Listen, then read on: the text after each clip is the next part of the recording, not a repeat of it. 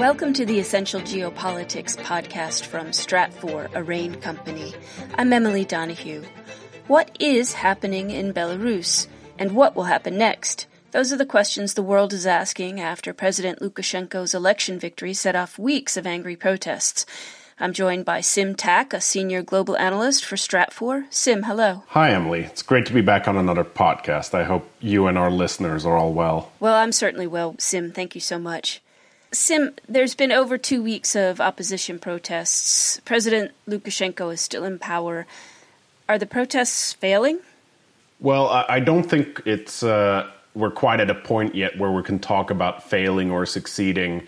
Um, one of the things to keep in mind is that these kind of uh, developments or protests or revolutions, whatever you want to call it, can play out over over long periods of time. Um, so at this point, we have seen an, an initial escalation in protests um, where we saw a lot of violence associated with the government crackdown. And now we've fallen into a more peaceful pattern of protests, but that doesn't necessarily mean that they are not having an effect. We are seeing the opposition focus a lot of their attention on trying to gradually erode the power structures that support President Lukashenko.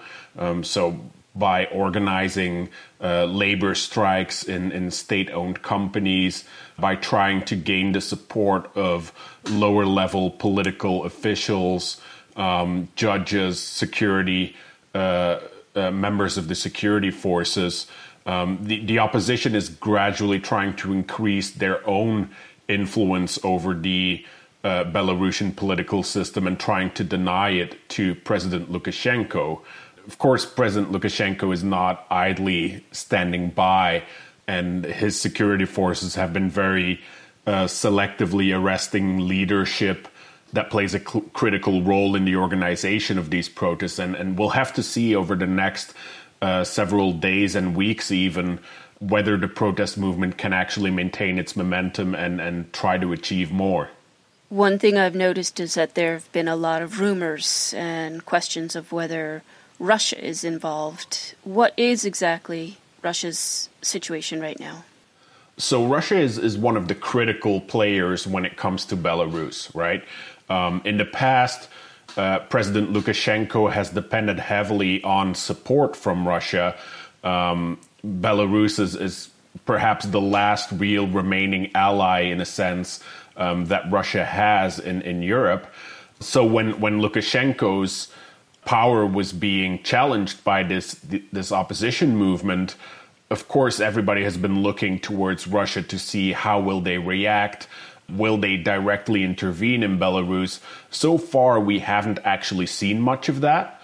Russia has been very vocal about the situation in Belarus, uh, but they have been vocal in a very balanced manner. So some voices uh, within Russia, uh, even close to the to the Kremlin, have criticized Lukashenko for the very obvious election interference that took place uh, and for the violent crackdown.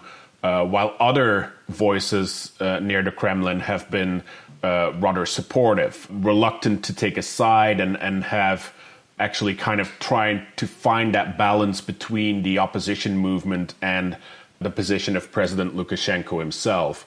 One, one important thing to keep in mind is that, unlike the situation in, in Ukraine in 2014, uh, this is not an internal opposition that is completely centered around the East versus West competition. Uh, in, in, fact, the the opposition movement in Belarus is mostly defined by its pro democracy demands, and uh, within that, you have people that are very much leaning towards Russia as, as a partner, and others that are leaning towards uh, the West, towards the European Union, for example.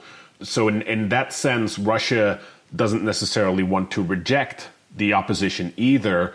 Um, so, as long as it's unclear who's actually going to come out on top, Russia is kind of kind of hedging their bets, and all of the rumors that we've seen on potential military in- intervention by Russia while we, we don't want to reject any of this at this point, the, the situation could come to a to a point where Russia might go through those lengths to protect its influence in Belarus.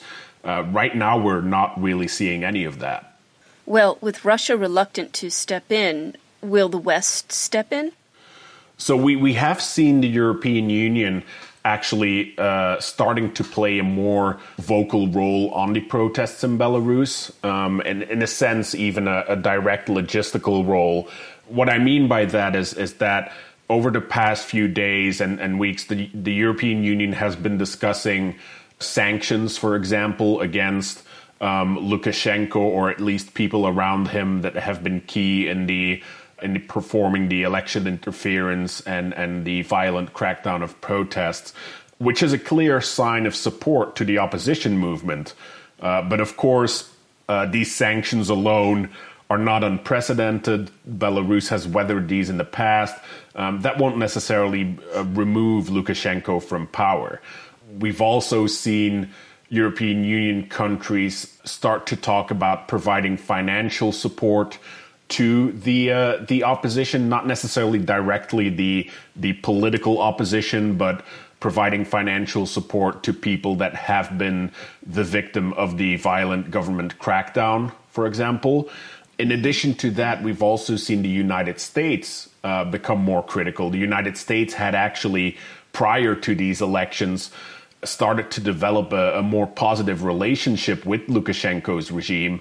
Um, they had started to actually supply oil to Lukashenko as a replacement for oil that he would typically have ordered from Russia, which of course you know supports the U.S.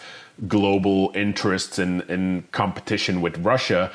But considering Lukashenko's recent activities, that that has become a little bit of a problematic relationship, and the U.S. is now threatening to no longer provide any kind of economic support to the Lukashenko regime. So the, the West is definitely doing things; they are playing a part, uh, but we're not seeing them take any decisive action that would either assist the the overthrow of Lukashenko or or establish a new regime in Belarus.